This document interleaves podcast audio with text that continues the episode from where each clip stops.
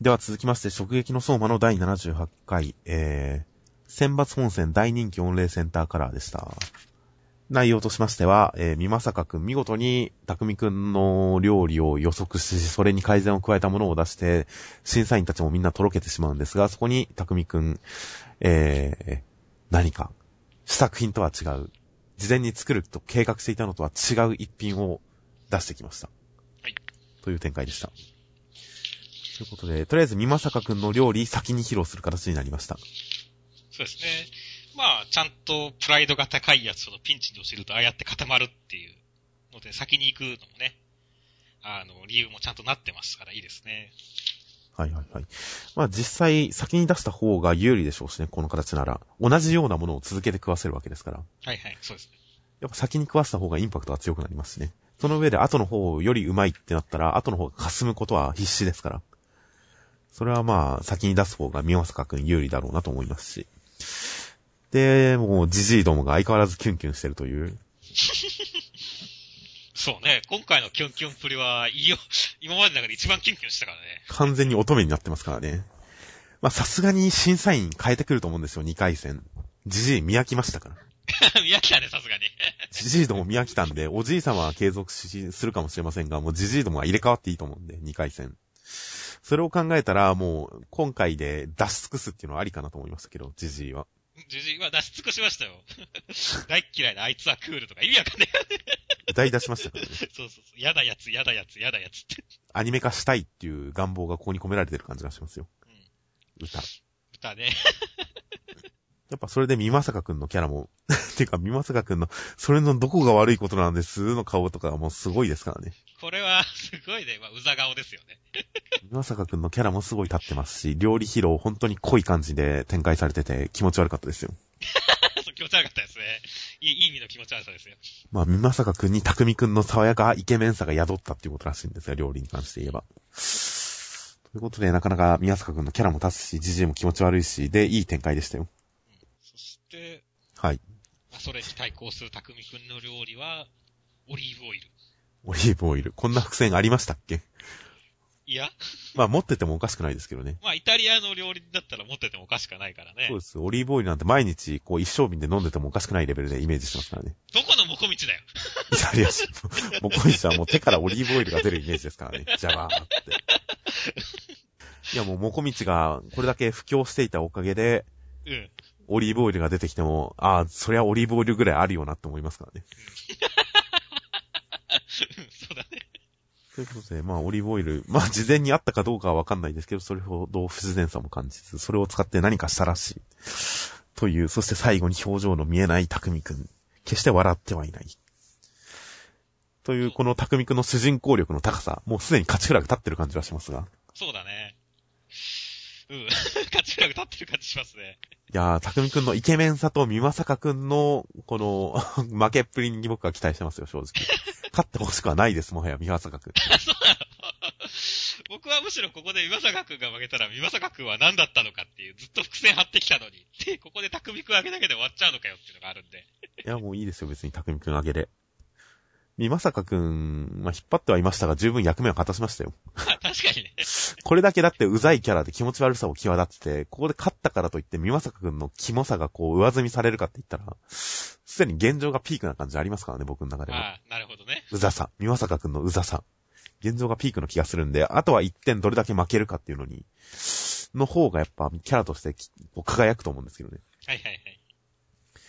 負けた上でも、匠くんのことを、もう、俺に勝つなんて、俺はまだまだだってことで、匠くんのより一層ストーカーになるかもしれませんからね。そうね、それは確かに面白そうだね。一生のストーカーになるかもしれませんからね。モテモテやね。宮坂くん負けた方が転がしようがあるとも思うので、漫画の作劇的な意味でも、宮坂くんに負けてほしいと思うんですけどね、僕は。その方が面白そうだなと思うので、なるほどね。まあじゃあ本当にどうなるか期待ですね。したいです。もうもしかしたらまあ、宮坂くん勝って今までに僕の想像もつかないような一面を見せるかもしれませんが、まあ来週注目です。では続きましてトリコの、えー第284話、えー、小松くんが聞いた食材の声というのは、えー、エアの声でした。エアを取りに行く。でもそれは、ヤオウさんが許さない。バオウさんが許さないということで、バオウさんはトリコが引き止めることになりました。足止めすることになりました。という展開でした。ということで、先週は小松くんが、もう 何でも解決できる小松くんがね、全部何とかしてくれるのかと思いましたが、トリコも活躍するということで、コンビ感、小松のためにトリコも活躍という感じで、トリコも楽しない展開っていうのは、まあ、いいかなと思いましたよ。そうですね。やっぱいきなり場を絶対勝てない相手との激突っていうのは燃えますね。展開的に。そうですね。最後のビジュアル的にもいいですし、まあ、個人的には小松くんがどれだけ活躍しても全部気持ちいいと思ってる人なので、このエアツリーをちょちょいのちょいでもう事態を解決して何でもありだなっていうのも、それはそれで良かったんですが、それはそれで面白かった気もしますが、まあトリコが活躍するっていう意味においては、いきなりエアっていうのも、まあありだなとは思いますね。そうですね。いや、本当に。やっとトリコが、成長したトリコの全力が見れそうなところもあるんでね。はいはいはい、確かに。トリコから出てくるスタンド超巨大ですからね。でかいね。いや、これだけでも成長感があっていいですね。成長感もありますし、純粋にトリコがもう勝てない、勝てない勝てないどうしようっていうだ、だけよりも、やっぱこの巨大な鬼が出てくるっていう方が来週の引きが強いですからね。強いですね。ただのピンチでなく、このトリコもちょっとやばいんじゃないの？トリコもややば強いんじゃないの？みたいな。この感じっていうのは来週に対する期待が膨らんでいいですよ。いいですね。まあ来週トリコも楽しみですし、小松くんがどうやらエアを調理するみたいですけど、エアクソでかいじゃないですか。は いまあ、ブルーニトロさんが乗っかった感じを見れば超でかいですね。あのエアを小松くんがどう調理するかっていうのもすごい楽しみですね。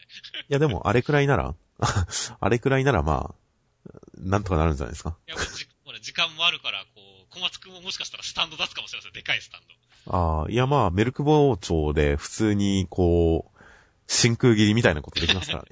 まあできるけど、なんか、個人的にはなんか、小松くんもグルメ細胞があるみたいな描写がちょっとあったんで、ああ、はいはい、はい。黄色晩餐的に、ね、なんか調理晩餐、晩餐みたいな、なんかすごいスタンド出してくれることをちょっと期待してますよ。エア調理するんだったら。小松くんパートにはどちらかというと、こう、うんちくによるハったり的なのを期待してますけどね。はいはいはい。理屈っぽい。嘘の理屈で楽しませる方向を僕はちょっと期待してますよ。ああ、そっちも確かに楽しみですね。ということでどうなるか楽しみです。はい、では続きまして、黒子のバスケの第269話。えー、もう、聖輪みんなスタミナつけて、もうどうしようもないっていう絶望的な空気の中、小木原くんがやってきて、えー、応援してくれて、それをきっかけに、客席のみんなも、今まで戦ってきたライバルたちがみんな応援してくれて、で、聖輪復活頑張ろうという展開でした。はい。ということで、小木原くん一体どう関わってくるかと思ったら、応援でした。応援でしたね。魚住ではなかったですね。カツラむきしなかったですね。まあ、あれも応援ではあるんですけど、ね、でもなんか、はっと気づかせるとか、うん、なんか、そういうことではなかったですね。ですね。普通に応援っていう、まあ、効果的なのはすごいわかるんですけどもね。サッカーでもサポーターは12番目の選手って言われてるように、応援で力が出るっていうのはすごいよくわかるんで。まあそうですね。客席を、客席に応援をさせるきっかけになるということで、まあ、別に小木原くんじゃなくてもよかったんじゃ感はありますが。そうだね。いやー、まあ、5勝に並んでやっぱ小木原くんも地味だなって思い いやいや、この後もう一展開ぐらいあるかもしれませんからね。小木原くん、ちょっと期待はしてます。隣にいるモッチーってなんか今まで出てきたキャラでしたっけ？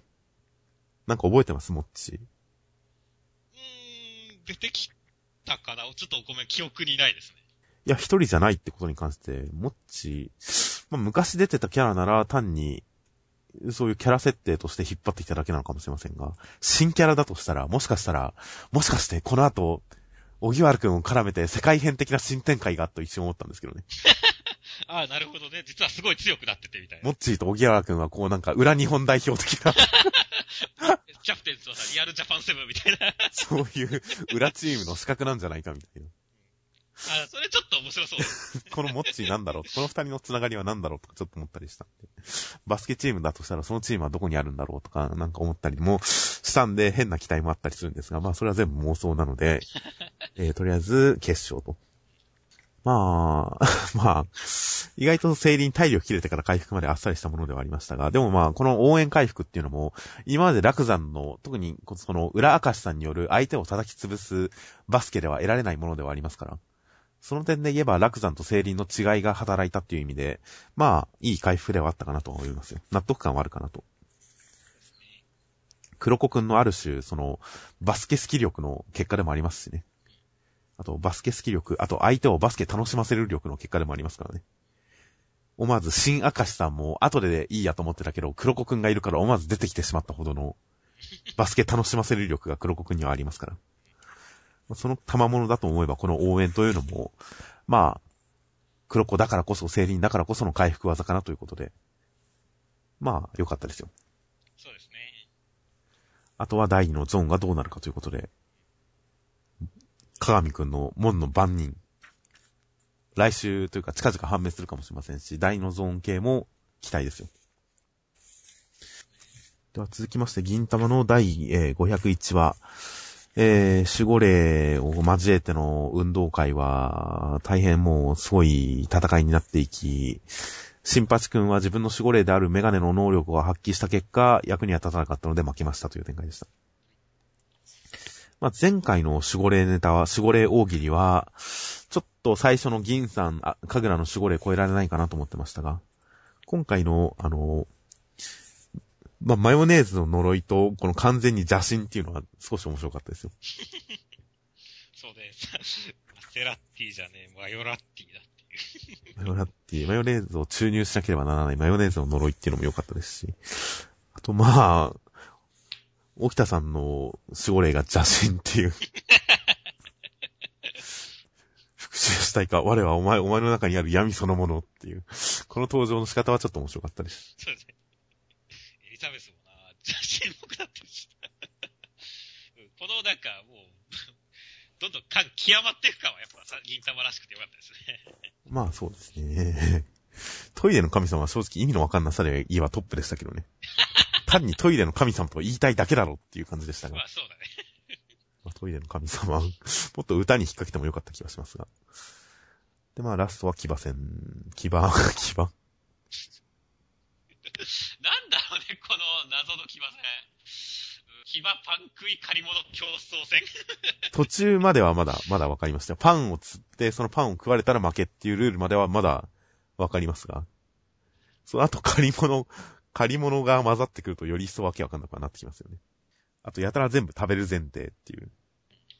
という、まあ、借り物要素はまあ少し面白かったですね。父ちゃんのバット。そして、新政権ゴッドデスクリムゾンブレード回。が あるっていう。そうね。しかもそれ食って、食って成仏しちゃうっていう。あたりはちょっと流れるような面白展開ではありました。ただまあ、オチに関しては、新八くんメガネが来てダメだったっていうのに関しては、別に上手いオチでも何でもなかったですね。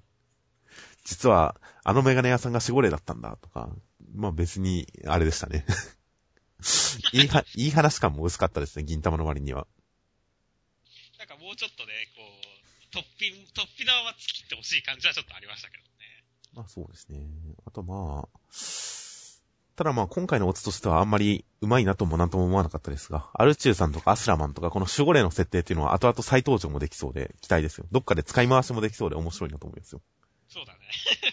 いや結構、なんかいい設定だと思うよ。この黒歴史にするには惜しい 設定だと思います、ね、もうちょっと発展させてくれてもいいと思います。では続きまして、こち亀の、えー、オレオレ詐欺、振り込め詐欺話でした。ま。あ、振り込め詐欺の紹介ですね。こうやって、えー、なんか、出し子を使って、金の引き渡し役にしたりだとか、完全に会社みたいな運営だとか、なんとか、まあ、いろいろと、まあ、振り込め詐欺、そうだよな、こうだよなっていう。そうだね。まあ、一応、振り込め詐欺の啓蒙というかね、こう、若者がね、出し子に使われるっていうニュースもあったりしましたからね。はいはいはい。あの、こういうのはちゃんと断らなきゃダメだよとか、警察に言ったりしなきゃダメだよっていうことの啓蒙にはなってるんでよかったと思いますね。ああ、まあ警察に言わなきゃっていうのは確かにそうかもしれないですね。まあもしかしたらこれを読んだ結果、犯人を追跡し出す人もいるかもしれませんから、それは危ない。注意は必要ですが。まあ、あとは、風波くん、熊殺し風波くん話でしたね。ああ、この話良かったですよ。この、なんか、なんとも言えない、言ってることも全部嘘くさいし、自分に酔ってる感じがして気持ち悪いキャラだと僕は思ってましたが、この人のことを。ガルちゃん結構ずっと風波さん嫌いって言ったもんね。だって突然自分語りを始めたりしますからね。うん。そうね。気持ち悪いって思ってましたけどそう、うざいってこの思ってましたけどこ、のガラ、このガラゲーは母の思い出がみたいなこと言ってたからね、急に。突然自分語りを始めたりするのが気持ち悪いと思ってましたが、今回初めて風波さんが、あ、俺にも理解できる話してるって思いましたね。はいはいはいはい。どこら辺、初めて彼と共通の話題を見つけた気がしますよ。え、どこ？人も獣も顔が急所っていうところ。いや、そうです、そうです。え、戦ったことあるんですか？いやいや、初めて共通の話題というか、通じる話を見つけたと思って、ちょっと風見さんのことを受け入れる気持ちになりましたよ。はいはい。それはどこ、どこで？いや、だからか、いや、だから熊殺しの話とか。これだったら僕もついていけるって思いましたよ、話に。風見さんの話に。むしろそれ、熊殺しが共感できるガルちゃんは何なんだって。いや、熊殺しをしたことなくても、この話はわかるじゃないですか。わかるけどね。はいはいはい。ああるある。そう、トップを、集団を倒すときはトップからとか、なんか理解できる話をしてくれてよかったですよ。はい。まあそうですね。ちょっと浮世、まあ、ば離れはしてますけれども、まあちょっとわかる感じではありましたね。あと地味に今回駐車場のナンバー認識の話が出るじゃないですか。これ、確かにいつも疑問に思いつつ調べる頃には忘れてるんで調べてなかったんですよ。駐車場で駐車券事前生産しておくと、駐車券入れなくても勝手にバーが開くっていう。あれどういう仕組みなんだろうっては思ってたんですが、ナンバー認識だったんですね。そうね、これは、あの、ちょっとびっくりだよねっていう。そうですね。ナンバー認識ってなんかもっとすごい専門的な警察しか持ってない技術なのかと思いきや、結構民間でも普通に利用できてるんだなっていう。驚きと同時に怖さもある話ではありますが、でもまあ疑問が解けてよかったですよ。そうですね。コツカメはこういうところがあるから面白いですね。それはいい解説でしたねって。では続きまして。ワールドトリガーの、えー、第67話。もうたくさんの助っ人が駆けつけて、ラビットさん、強化ラビット、新型ラビットさん7体から、えー逃げようと頑張っているところに、えー、もう、トップの A 級1位とか来ても苦戦しているところに、チカちゃんと協力して、おさむくん一撃で敵を粉砕。という展開でした。いや、そうですね。おさむくん、上げ会でしたね。いやー、おさむくん、この出力の低さがあるから、どうしてもこう活躍大変だなとは思ってましたが、チカちゃんの接続なんてあったんですね。そんな便利な技が。私のトリオンを使って、そしてもう一撃ですからね。いやー、もうおさむくん無双が始まりますよ、ここから。そうね、これ別にチカちゃんを使ってとかじゃなくて、周りのみんなが認識しないからね、うお、なんだこりゃとか、チカか、いや、アイビスじゃない、誰だとかね。誰も分かってないいやー、この敵のトップクラス、敵の指揮官が出てくるらしいですから。もうおさむくんぶっ倒してほしいですよ、彼を。いや、そうだね。いや、敵の指揮官も出てくるし、一気に、あの、面白くなってきた感じですね。そしたらもうおさむくん伝説の幕開けですよ。A 級1位でも手も足も出なかったやつをおさむくんがぶち倒すという、影の1位おさむくんという存在が生まれますからね、そしたら。いそうだね。や、楽しみですよ、おさむくん。もう、チカちゃんをうまく抱きかかえて戦ってほしいものですよ。いや、ほんとその通りですね。おさむくんとその前のアステロイドのちっちゃさはびっくりするけど。ちっちゃっつって。当たっても構わないと無視されるぐらいという。ということで、おさむくん、まあ、前々からっていうか、チカちゃんが一撃で、あのー前のラービットさんをぶっ壊したときに、チカちゃんの火力は有効だから、チカちゃんを銃代わりに抱えて戦えばいいのにっていう話をしましたが、ようやく気づいてくれたかっていう感じですよね。その使い方に。そうだね。いやー、ずっとこうすればいいとは思ってたんで、やっぱこうすればいいんですよ。そうすればいいんですね。チカちゃんは方針代わりに使えばいいんですよ。ということで、おさむくんとチカちゃんのコインプレイは本当楽しみですが。そうですね。いや、今週は結構脇役もね、なんかサンバカがちょっと逃げるところに出てきたりとか、え、サンバカ出てましたか？完全にスルーしてましたよ。新サンバカが、まあ、新サンバカですね。新サンバカが出てきたりとか、猫が相変わらずずっと頭の上に乗ったりとか、まあ、猫はもう必ずいますよ。キトラちゃんがあいい笑顔をしてるとか、結構周りの、あの、細かいところのがちょこちょこあってよかったですね。まあ、そうですね。結構そろそろさすがにワールドトリガー各キャラクターもちょっと馴染んできましたからね。キャラが多すぎてついていけない時期長かったですが、僕は。今回集まってきた先輩方も結構もう僕、もうさすがに馴染んできた感じはするんで、ちょっと空気が、空気感が伝わる感じもしてましたし、うん集団感が今回良かったですね。さっきから新三箱を探してるけど見つかんないですよ。え？新サンバカ、この一コマ。二コマ。あ、ほん、二コマですね。ああ、よく見つけましたね。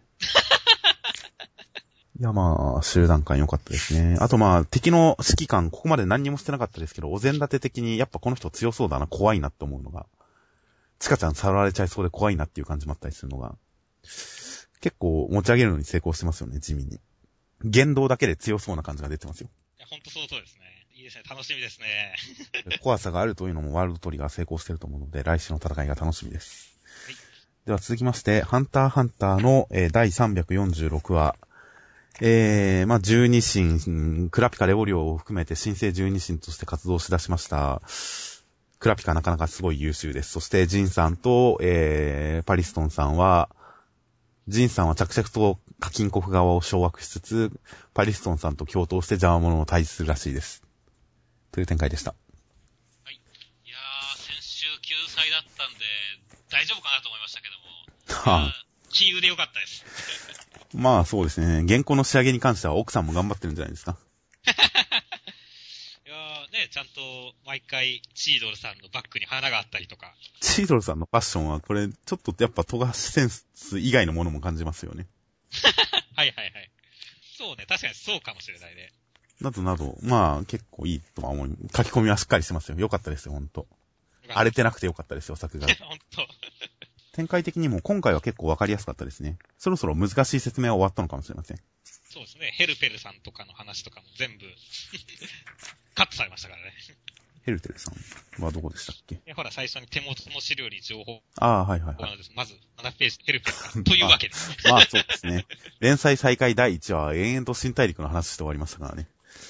あれくらいの濃い話はもうさすがに済んでくれたんじゃないかなとは思ってますが。内容的にはクラピカが一応なんか、この中に裏切り者がいる的な展開をやり出しますが。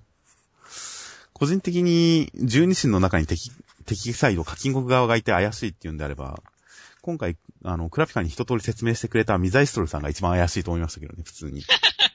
まあ確かにね、こういう言い出しっぺキャラがっていうのはありますね。死体を見つけたやつが犯人的なイメージで、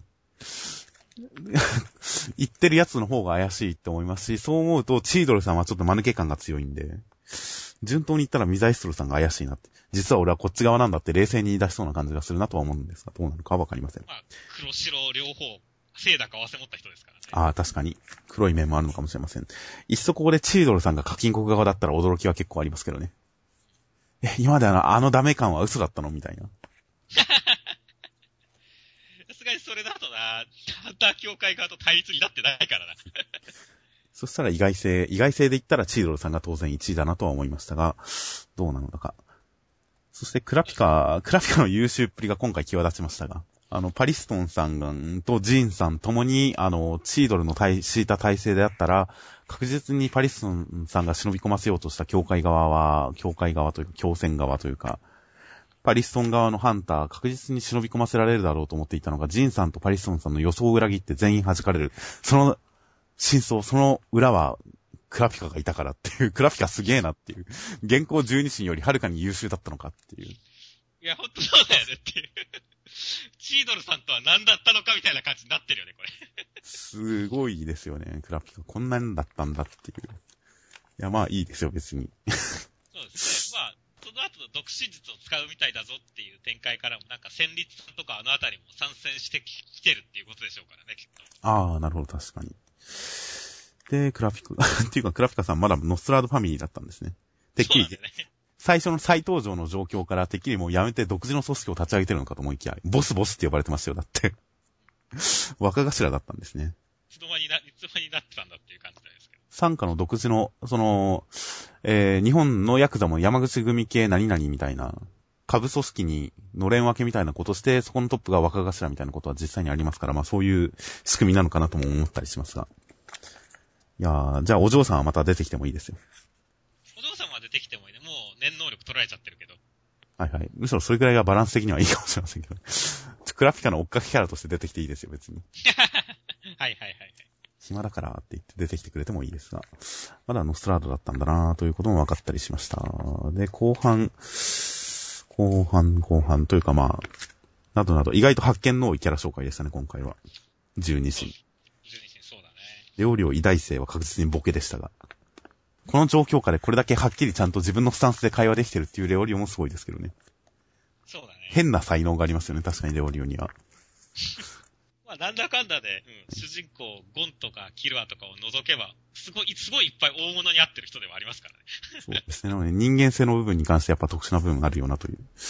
で、あとはジンさんが、もう1ヶ月経ってたんですね、これ1ヶ月後。1ヶ月後、ジンさんの人たらしが成功してる描写ですが。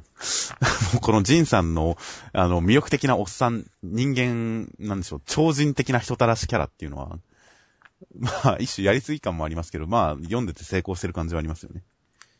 みんなに認められている感じ。すごい人な感じ。魅力的な人な感じ。っていうのはすごい出てて、まあ、いいですよ。いいですね。それをこういうなんか、まあ、ペン回しみたいなところから出していくっていうのも演出のうまさがあってよかったですね。やっぱ、なんでしょうね。えー、教科書的な超人とか天才キャラにしないっていう意味でもありますからね。ほんと役に立たないことが上手かったりするっていう。まあ、ジンさんすげえんだろうなっていうことも伝わりつつ、最終的に、このパリストンさんと意気投合っていうか、二人の意見が一致する感じっていうか、和気あいあいしてる感じっていうのは、やっぱいいですね。いいですね。まあ、ね、二択を突きつけられたら三択とか四択を、目を選択するっていうところのね。この、なんだろう、型破り感ね。いや、まあ、お互いの言いたいことは分かってるっていう。相手ははてな、は？あ？って言ってるのに、二人はもう言いたいこと分かって、それぞれ被せて、二人の間で被せてコミュニケーションが成立してる感じですとか。で、二人でバーンドーンという、一つの目的に、一つの目的に対してこの二人が同じスタンスで臨むっていう展開は、そのうち見たいなとは思ってましたが、結構早い段階で、しかもどうでもいい場所で見せてくれるっていうのは、まあ、なるほど、その方が、脚本上も都合がいいし、いいかなと。あんまり重大な局面で二人の意見が一致するよりかは、重大な局面ではやっぱ二人は牽制し合って、意見は一致しない方が、こう、ドキドキして楽しいと思うんですが。でもやっぱり、この二人の似た者同士感が発揮されるところっていうのを見てみたくはあるので、それを早い段階、どうでもいい場面、こういう場面で見せてくれるっていうのは結構楽しみですよ、来週。楽しみですね。この二人がどんな共闘を見せてくれるのか。他の人から見たらこの二人はどう見えるのかっていうところも含めてちょっと楽しみです。では続きまして、えー、イリーガルデアの第22話、デルメズさんは足で剣を振るう人でした。強いです。そして、えー、ナズナさんがさらわれてしまいました。助けに行くためにタワーを登ります。タワーを攻略します。ということで、前半はデルメズさんの活躍でした。いやー、先週僕とダルちゃんがデルメダさんが乗ってる玉は、タンタンタヌキの金玉なんじゃないかみたいな話をしてましたけど。はいはい。いや、もう今週なんか一発目で足を上げた瞬間に、やっぱ金玉なんじゃーんってちょっと嬉しくなったんですよね。僕もちょっと思いましたね。てっきり行動するかには弾降りるかと思いきやうん、足で刀を握るわけじゃないですか。で、か足地面についてない状態で動くと。で、弾で移動してるわけですが、その間、要するに弾が外れないと。いや、だから今週読んでもしデルマ、デルメズさんが弾を降りてたら、あ、なんだ、金玉じゃなかったんだって思わざるを得なかったですけど、今回弾に乗ったまんま足で戦うという。これはまさか本当にあるんじゃないかって本当だよね。いや、やっぱ巨大、巨大な黒い金玉キャラなんじゃないかと思ってますよ、まだデルメズさんは僕は。ですね。いやー、これだから、ちょっとテンション上がったんですよね。まあ、短いページ数の戦いでデルメズさんが強そうっていうのはすごく伝わってきて良かったですよ。足で剣を振るっていうのも良かったですね。特徴になっていて。あと、た戦いの、やっぱり動きの、なんでしょうね、ポーズが普通と違った、変わった感じになってて、やっぱ見た目いいですしね。そうですね。トリッキーな感じが出てていいですね。はいはいはい。もうこれ、デルメズさん、女性キャラでも良かったですけどね。ああ、まあね、そっちだと。でもそれだと金玉はつけれないから。そうなると、さらにちょっと放送禁止用語になって何も言えなくなっちゃいますが。まあ、この女性キャラで足で戦ったらもうずっと見え、見えって言い続けなきゃいけなかったりして。それはそれで面白かったりしますが。いや、いやでも今回のこれ以降なんか誰か書いてくれること。まあ、デルメダさんの、もしかしたら後継者、弟子の女性が出てくるかもしれませんからね。第二のデルメダさん。もしくは誰かに乗り移って転々とするキャラかもしれませんから、精神が。はいはいはい。ありますね。そしたら今度女性キャラになってこの戦い方するかもしれませんから。まあ、今回、最後デルメダさんの回想につながるらしいですけど、ヴァンパイアが見た悪夢ですね。もしかしたら剣族なのかもしれないですね。ハーフヴァンパイア的な存在なのかもしれません。そうだね。まあ、異様な感じがすごい出てますし。まあ、ここは確かにちょっと気になるところではあるんでね。いや、楽しみですよ。まあデルネザさん顔出しは良かったですよ、今回、登場は。そうですね。ただ戦ってくれなかったのはちょっと残念なんですよね。せっかくね、刀抜くビジュアルとか面白かったんで、もう一バトルくらいしてくれてもよかったんですけどね。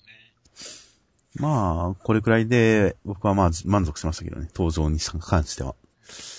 まあ、これからタワー登っていくということで。マーダックタワーを登っていくということで。えーすげえ、ベタな展開ですが、嫌いじゃないですよ。まあそうです。嫌いではないですね。敵の本拠地に乗り込んでいって、フロアを制覇していく感じとか、嫌いではないんで、助けに行くために、ヒロイン助けに行くためにということで、この中ではきっと川崎さんの活躍も描かれるでしょうし、とても楽しみですよ。そうですね。では、続きまして、えー、ちゃんとこれも読んでいきましょう。シュージャン、シュートジャンプ、シュージャン番外編、ブラジルナウ本誌版。ということで、村瀬勝利先生のブラジル取材旅行記ルポ漫画でした。これはジャンプライブに載っていた、えー、ブラジルナウというのの、えー、なんでしょうね、ブラジルナウで描かれた話をまた別の側面から新しく描き直したような話になっています。ジャンプライブには同じ話をちょっと別の切り方、切り取り方で描いた、というか、ジャンプライブの方がもうちょっと詳細かもしれませんね。旅行中に、えーリアルタイムで書いていた内容かもしれませんが、そっちの方が、なんでしょう、リアルタイムで書いてる分取り留めのない詳細な内容だったような気もします。今回の話は結構この担当さんを軸にまとめられた再編集版な感じになってます。で、えー、まあ、内容は普通に、なんでしょうね、担当のテンションが高すぎてやばいっていう話とかも含めて、普通に面白く読みましたよ。はいはいはい。意外と村瀬先生は普通のストーリー漫画よりも、エッセイ漫画の方がうまいかもなと思いましたよ。いや、そうかもしれないですね。もう個人的にはもうブラジルワールドカップ惨敗だったんで、あの、その惨敗をまあ、このポッドキャストを収録する前とかも、ワールドカップドイツ優勝が決まって、はいはい。その特集を見て、日本の惨敗を何回も見てるんで、そのためにテンションが下がったんですけど、今回のこれ見ててもテンション下がってましたから、本当ですか？ね。日本が、日本が1点取ったって超大盛り上がりでしたっていう。まあ、逆転されるんだよなって。そうですね。まあタイミング的にはちょっと遅れすぎな感じはありましたね。せめてあと一周早く乗せた方が良かった気もしますね。そうだね。まあタイミングに乗っかろうという試みもちゃんとやってはいるので、まあそれはそれで面白かったと思います。まあ村瀬先生、なんでしょうね。意外とエッセイ漫画の需要はありそうな、エッセイ漫画は書けるんであれば、うん、でもそれもちょっと失礼な話ですね。そうね。まあ今回の村瀬先生の使い方はうまい使い方だったと思います。では続きまして、えー、3号連続短期特別連載、水浴の第3弾、斜め上行く奇跡の融合ギャグ13ページ、それゆけ融合くん改め、もみ消せ融合くんでした。内容としては、将棋とマリッジブルーを融合しました。そして次は、寿司と運動会を融合しました。ということで、第3回でした。最終回です。はいどうしましょうね、これ。個人的にはね、うー、全3回の中では今週、まあ、慣れてきちゃったっていうのはあったせいか、一番跳ねなかったですね。まあ内容的に一番、なんとも言えないっていうか、うん、そうですね。内容的に一番、3回目が一番、なんとも言えないですね。1回目、2回目の方がまだ、なんか、くすりとくる感じはあった気がします。まあ、宮崎周平先生、読み切り何本かやって、なんか、ギャグカーニバルとかも参加して、その上で、多分そこら辺で評価された上での今回の融合くん短期連載だと思うんですが。なんでこうなったんでしょうね？短期連載の題材がこれ1ページ漫画だったのかっていうこと。そうですね。評価されたのは、こういう形じゃなかったんじゃないかと思うんですけどね。今までの読み切りとか乗って評価されたんであれば。そうだね。評価されたものを出そうとしてない感じはするんですけど、なんでこの形にしちゃったのか。うん、3回読み終えた段階で疑問しか残らなかったですね。宮崎先生の違った形の漫画が読みたいと思います。次は。そうですね。では続きまして、ブリーチの588話、えー、霊王宮に行った、えー、ユーハバハさんたちは、まず第一の資格、キリンジ天次郎さんに温泉で攻撃されました。えー、きらめけキンピラということで戦い開始。一方、下では、えー、この、まあ、ザ・ゾンビの、えー、ジゼル・ジュエルさんという人が、なんかシッターで戦ってました。で、えー、なんか攻め立てられて、このラリーくらいしてたんですが、この死神のこの松毛さんに、男だろう、正規臭いよって言われて、切れて、ゾンビになってる であろう、バンビエッタちゃんが出てきましたという展開でした。はい。まずは陛下側ですね。まあそうですね。ああ、本当温泉で戦うって異質でいいですね。いや、キリンジさんかっこよかったですね。温泉で戦いますが。まあ、ビジュアル的にすごいこの渦巻いて敵が乗り込まれてとか派手なのもいいですし、あとこの温泉使いっていう能力は知ってたわけですから、読者的に。それがこう戦闘に転用されるんだっていう感じの平営感というか、ちょっと面白みもあったんで、キリンジさん今後もちょっとゼロ番隊の戦いは楽しそうで期待ですね。あ、そうだ、期待ですね。見た目だけでも面白そうなんで、ちょっと、閣下がどれだけ進撃していくのかわかりませんが、ゼロ番隊の人たちにはちゃんと活躍してほしいです。見てみたいです。ね、金ピカも良かったですね。ちなみに金ピラっていう。ね 風呂かき回すやつに刀仕込んでましたっていう。はいはいはい。デルメザさんバレに足でと取るしねってい や、良かったですよ、この。で、地上ではゾンビのジゼルちゃんが、ジゼルジュエルちゃんが男だったという。これは僕はちょっといい展開だと思いましたよ。はいはいはいはい。なんか、このキャラに対する興味がすごい高まりましたよ。それまでは興味なかったけどって。いや、より一層高まりましたよ。そうですね。僕は正直そんなにこう、個性立ってると思わなかったんで、ここで個性が立ったのはいいことだったと思いますね。まあ、ここまでで結構、特にこのあの、女性騎士たちは、女性騎士たちに関しては結構、キャラに関してはキャラ立ってたと思うんですよ、すでに。その喋り方とか性格とか、性格はかなり特徴づいてたと思うんで、そのと性格の上に男っていう設定が乗っかったことでキャラとしての興味がすごい湧いてきましたね。はいはいはいはい。そうですね。いや、リアクションもすごい良かったですね。そのとぼけた表情だけど、ちょっとやっぱり消えてる感っていうね。はい。があってね。いや、良かったですね。ただ、これは別に男だってバレるの、精液じゃなくてもよかったじゃない？いや、これは確実に別に精液でバレてるわけじゃないですよ。そういうもんじゃないの？いや、だって女の子で精液臭かったらもっと別のものを想像しますよ、普通は。ああ。もっとエロいようなことを想像するかもしれませんが。うん、精液臭い女の子って。だから男だろうってはならないと思いますから。この、えー、面白まつげの弓近さんは多分、正規臭いっていうのはあくまであざけるために言ったわけで、見抜いたのは単純になんか、なんでしょう、審美眼というか、まあ嘘を見抜くのが得意な人でもありますから、普通に見抜いた上であざける言葉として正規臭いって言ってるだけだとは思いますけど、匂いで分かったわけじゃないと思いますよ、別に。僕はてっきりこう、匂いで分かったと思って、えー、匂いで分かったってことは、ちょっと前に出してるってことだから、それはもう、つまりバンビエットちゃんはやられてるってことなんだよねっていうところまで、想像が膨らんでしまったんですけれども。まさか本当に匂いで判別したと読み取るとは思わなかったです。もうだから、バンビエットちゃんは今こう、ゾンビになってるけど、きっとその前に他の女性騎士たちにも、ね、いろいろやられてて、ビリビリ、パキパキ、もぐもぐ、パクパクされているんだねっていうことで、ちょっと悲しくなったんですよね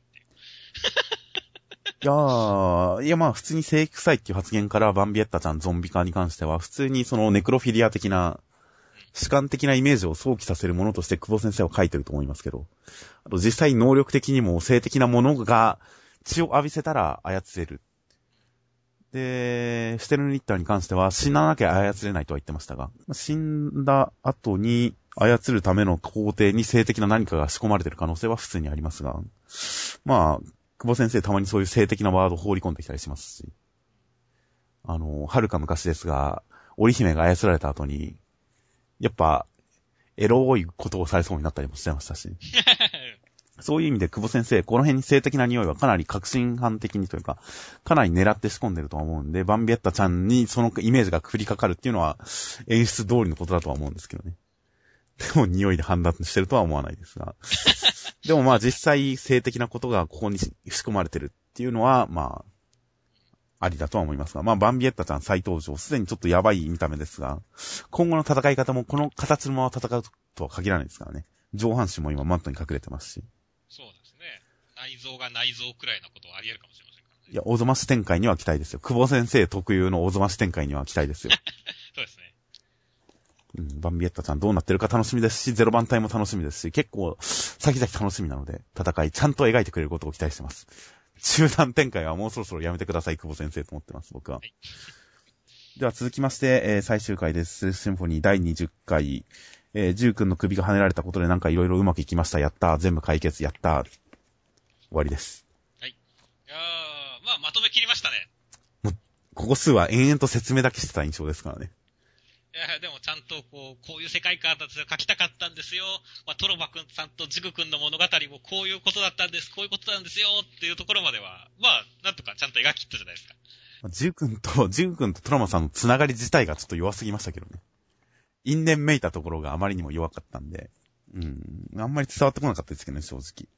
まあ、本当はだからね、ジグくんとトロマさんと、あとソーヤさんを加えたそれぞれのこの、まあ、それぞれちょっとずつ立場が違うドラゴン三兄弟じゃないけど、ね、っていう、ちょっと見方を変えれば同じだったっていうところの三人の物語を軸に、多分すごい書きたかったんだろうなっていうところはいはい、は。はいすごいわかるんですよね。まあそうですね。この3人が作られたドラゴン3兄弟っていうのは確かにそうですからね。映画借りる比重的にもやっぱりこの3人が一番、えー、時間を割いて描かれたキャラクターたちではありましたからね。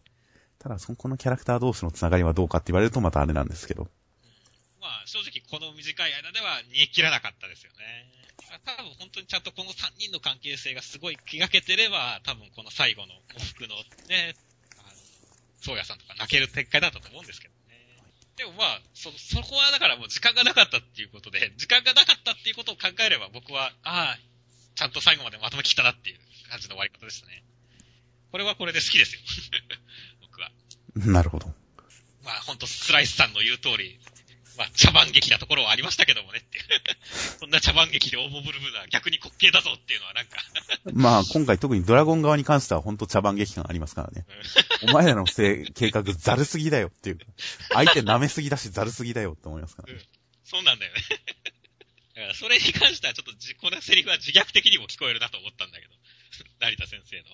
ああ、いや、そ、そこまではさすがに読み込みすぎだと思いますけど。こんな茶碗劇でオーボンブルな。うん、うんまあ、このキャラの滑稽さに自己言及してる感じはありますよね。うん、まあまあまあ、あくまでスライスさんの冷静な観察官のセリフですよ、ただの。まあ、キャラ、キャラに関して単品で見ていけば、なんかそれぞれ個性付けはされてるんですが、結局このキャラとこのキャラのこの絡みが良かったみたいな、キャラ同士の絡みに関するへ掘り込みが、それほどなかったんで、やっぱり最後に至っても、キャラクター一人一人が独自に語ってる感じがしちゃったところはあるんですけどね。このキャラとこのキャラの絡み、関係性っていうのがいいな、みたいなところがそれほどなかったので、群像劇ではありつつも、なので最後にキャラ同士の絡みがドラマに繋がってない感じっていうのがちょっとあったんですけど。いやー、まあ、そうですね。いや、本当でも、絡みはね、多分もっと時間をかけてやりたかったんでしょうし、これだけね、設定最後まで練られてるってところを見せてくれましたから、もうちょっと続いてくれてもよかったかなとは思うんですけどもね。やっぱ主人公が弱かったせいなんですかね。う んまあ、うん、正直読みどころのわからない漫画でしたしね、最初の頃は特に。そうだね。どこを注目してどう楽しめばいいのか分かりづらかったっていうところもありますし。なのでまあ、主人公のみの話でもなかったとは思いますが、まあ、まあ、最後に全部せ説明しきったので、まあこの辺も作家の漫画特有な感じもしますけどね。全部説明しきるっていう。設定を残さず説明しきったので、まあ、成仏してくださいという感じではありますが。成仏？いや、ほら、成田先生、ほら、ちゃんと、この、この、まあ、わかんないけど、今回の経験を胸に頑張りますって言ってるじゃないですか。まあまあまあ、漫画原作でという意味かはわかりませんが。まあ、ステルスシンフォニーこれでスッキリと全部、ケリはつきましたからね。そうですねあ。後腐れはない。そうですね。個人的には、まあやっぱり西尾維新先生のメダカボックスに続いてっていう感じのイメージではありましたが、成田先生のステルスシンフォニー。一応この作家として成功されている方を漫画原作に迎えてっていう展開に関しては、あんまりこの方向性はそんなに僕は魅力を感じないんですけどね。やってもいいけど、やらなくてもいいみたいな。なんでしょうね。漫画原作はあくまで漫画原作専門の人おというか、新人を発掘してほしいですね、ジャンプには。それがジャンプの特色ではありますから。遺跡作家とかがほとんどいないというジャンプ。そうですね。生え抜き多いですからね。自分のところで、そうですね、自分のところで基本発掘した人を使うっていう、そのスタンスは僕ジャンプにおいて好きなところなので、だからこその打作もいっぱいあるんだと思いますけど。まあね。それに失敗してる部分もいっぱいあるとは思うんですけど、あくまで自前で人材を発掘する。で、逆に成長したらよそにどんどん出荷するという、このジャンプのスタンスは嫌いではないので、あんまり、まあそれこそあの、東京ワンダーボーイズの下山健人先生とかもそうでしたが、他の脚本家、特撮アニメ畑の脚本家を連れてくる、引っ張ってくるっていう形だったりもしましたが、そういうよそから引っ張ってくる系っていうのは、あんまりジャンプやらなくていいんじゃないかなと思うんですけどね。などなど思ったりさせる作品でした、セルフシンフォニー。あとはなんか特番撮りましょう、短めに。そうですね。では最後に目次コメントは何かありましたでしょうか？今回、そうですね。新年祭の三つ首コンドル石山先生は普通でしたからね。むしろ、僕のヒーローアカデミーは堀越先生。3回目の連載ですが、未だに緊張が拭えません。多分一生こんな感じで老けていく。27、8歳にしてすごい後ろ向きですね。そうだね。まあ、20代前半で連載デビューして、で、そのまま20代後半に来て3作目に、今まで2作失敗して3作目っていうことを考えたら、まあ、緊張拭えず、こんな感じで置いていく。まあ、いろいろ思うところはあるんだろうなと思いますよ。そうですね。まあ、ネガティブですね。必ずしもネガティブなだけではないとは思いますが、いろいろとこう3作目かっていう感じがあるんだろうなとは思います。あとはハンターハンターの富樫先生、えー、先週取り上げませんでしたが、先々週、先週っていうか先週は救済でしたが、えー、今回のコメント、5位はシャーペンの会心で、6位はインク瓶の蓋。根拠は俺の印象ですということで、なんと、富樫先生、机の上からいつの間になくなっているものを3週かけて説明する。ほんとコメント書きたくないんだなっていう。だね。ほんとコメント考えるの嫌なんだなっていう感じがすごい伝わってきてきますね。これで3週分でって言って渡すっていう。そうですね。まあ、いいですよ、別に。これはこれで個性ですよ。そうだね。ということで、富樫先生のコメントはますます注目です。はい、あと何かありましたか？いや、まあ、特にないですね。なるほど。まあ、今回そうですね。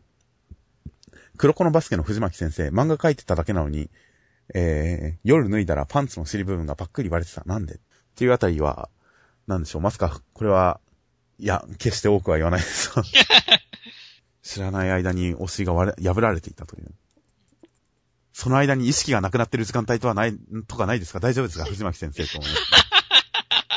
いや、恐ろしいね。それは恐ろしいね。まあ、まあ、普通にね、あのまあ、絵描いてる時に、やっぱ、ちょっと横にね、アクションシーンとか描いてる時に横にずれるから、それで破れたんだと思うけどね。意外と人間、あの、椅子の上でも動いてるからね。では、来週の予告は、えー、えー、切り開くは己の手、駆け上がるは己の足、土級少年ツイム単身連載第3弾、関東カラー54ページ、夜明け者、柴田優作先生。えー、増刊ジャンプバーサスで人気を博す作品が本誌へ切り込む。時は幕末、人狼は飢えた獣が集う戦場へ。ということで、ファンタジック新選組ものですね、おそらくは。そうですね、幕末ですからね。そして人狼ですからね。まあ、ジャンプバーサスの段階でまあ、その、えー、ファンタジック新選組ものだったんですが、まあそのまま本誌の連載という形になるっぽいです。で、ジャンプバーサスで読んだんですが、そんなに覚えてないです。一作目楽しみです。どうなんでしょうね。まあ、バキを抜くと書いてありますから。牙ですけどね。牙か。ごめん、間違えた。いや、まあわかりますよ。漫画読みはこれを見たらそれはバキって読みますよ。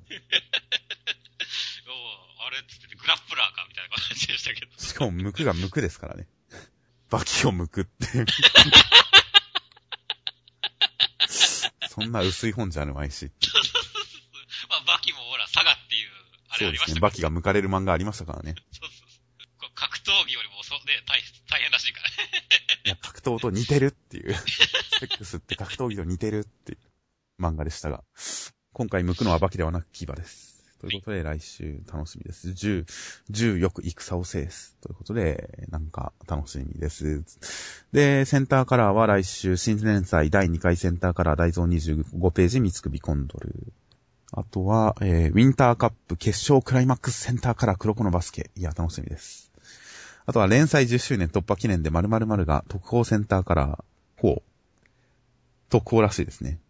これは、たの、なんか、なんか楽しみですね。なんでしょうね。まあ、一番最上級ニュースだとしたらアニメ化再開。ですね。いや、まあ、あり得ますからね。まあ、銀玉は別にストックの問題だったりもするでしょうしね、おそらくは。ということで、銀玉センターカラーです。そして、ワンピース、今週休んでたのが戻ってきます。